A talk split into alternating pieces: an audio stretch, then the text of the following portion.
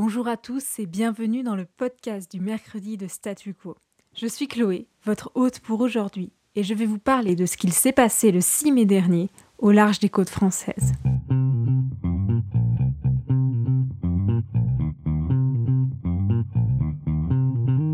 Au large des côtes normandes se trouvent les îles anglo-normandes, des dépendances de la couronne britannique. Et, à l'occasion du bicentenaire de la mort de Napoléon, le 6 mai 2021, des pêcheurs français se sont rendus près de la plus grande des deux îles, Jersey, pour manifester. La pêche a toujours été un sujet sensible des négociations pour l'accord sur le Brexit. Le Royaume-Uni étant une île, la souveraineté maritime est un sujet incontournable pour la couronne. Il faut savoir qu'au large des côtes, il y a ce qu'on appelle la zone économique exclusive, c'est-à-dire une partie de la mer ou de l'océan qui sépare les eaux territoriales des eaux internationales, généralement situées à 200 000 marins, soit environ 370 km.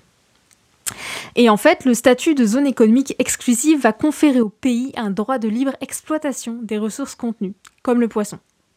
Vous pourrez trouver, si vous le souhaitez, une carte de zone économique exclusive britannique et française réalisée par l'équipe de Statu Quo sur notre site internet dans les jours à venir. Le 1er janvier 2021, le Royaume-Uni a donc quitté officiellement l'Union européenne. Malgré l'accord, la question de la pêche au large des îles anglo-normandes a toujours fait monter les tensions entre la France et la couronne britannique. Si bien que le jeudi 6 mai 2021, 50 bateaux de pêche français se réunissent devant la capitale de Jersey, Saint-Hélier. En effet, l'accord négocié prévoit une période de transition, c'est-à-dire que les pêcheurs français peuvent à ce jour pêcher le poisson se trouvant dans les eaux de la zone économique exclusive britannique. Et inversement, les conditions d'accès des pêcheurs britanniques aux eaux françaises restent identiques. Mais pour pêcher, il faut une licence de pêche afin de contrôler les bateaux qui partent, évidemment, et éviter la surpêche et la contrebande. Cependant, l'accord du Brexit sur la question des licences de pêche est très défavorable aux pêcheurs issus de l'Union européenne. Il y a ce qu'on appelle la clause du grand-père, c'est-à-dire que les pêcheurs qui demandent une licence doivent prouver aux autorités britanniques qu'ils avaient déjà le droit de pêcher dans les eaux territoriales du Royaume-Uni avant le Brexit.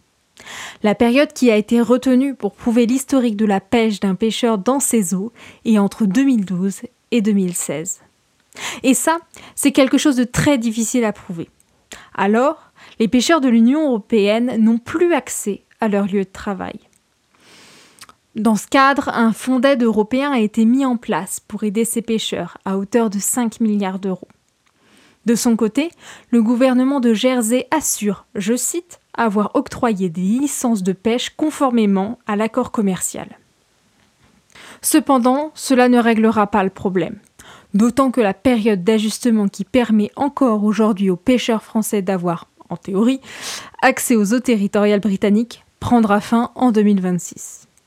À cette date, les pêcheurs devront renoncer à 25% de leur pêche actuelle. Alors, pour certains, ce qui ressemble à une limitation volontaire des délivrances de licences de pêche serait pour Londres un moyen de garder le contrôle et de mettre la pression aux autorités de l'Union européenne. Cependant, pour d'autres, cela ferait partie d'une plus grande stratégie. En effet, la Norvège, un pays scandinave ne faisant pas partie de l'Union européenne, a en 2020 menacé de fermer ses eaux aux pêcheurs de l'Union européenne et du Royaume-Uni si un accord n'était pas trouvé sur la pêche d'ici là.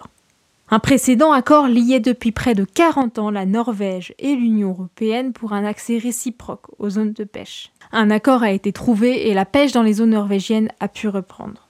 Cependant, un groupe d'amitié parlementaire entre le Royaume-Uni et le Groenland s'est formé en 2020. Outre le fait d'être le premier pays qui noue des liens parlementaires spécifiquement avec le Groenland et pas seulement avec le Danemark, cela permettra aussi d'assurer la sécurité des ressources alimentaires, hydriques et énergétiques du Royaume-Uni. En effet, en 2019, les exportations de poissons du Groenland vers le Royaume-Uni représentaient plus de 10% des exportations totales du Groenland. Alors, le Royaume-Uni pourrait donc, à terme, se tourner vers le Danemark et la Norvège pour ses approvisionnements, éclipsant de ce fait l'Union européenne et ses pêcheurs. Alors, un nouvel accord est en cours de négociation entre Paris et Londres afin d'apaiser les tensions et la concurrence déloyale. À la fin de la journée du 6 mai, le ministre en chef de Jersey, John Le Fondry, a proposé l'instauration d'un forum de discussion entre toutes les parties concernées afin de résoudre les différends. Mais pour beaucoup de pêcheurs gersois et britanniques, la flotte de pêche française est vue comme une menace pour leur activité. Les négociations sont en marche et nous vous tiendrons informés sur notre site internet à la rubrique blog. Merci d'avoir écouté ce podcast. Nous nous retrouvons la semaine prochaine, mercredi 19 mai, pour un nouvel épisode, présenté cette fois-ci par Elliot. Si vous avez des questions, des commentaires ou si vous avez tout simplement envie de nous parler, n'hésitez pas à faire un tour sur notre site internet ou alors par email à contact.statuquo.gmail.com. Vous retrouverez aussi la carte et les informations supplémentaires sur les négociations sur notre rubrique blog.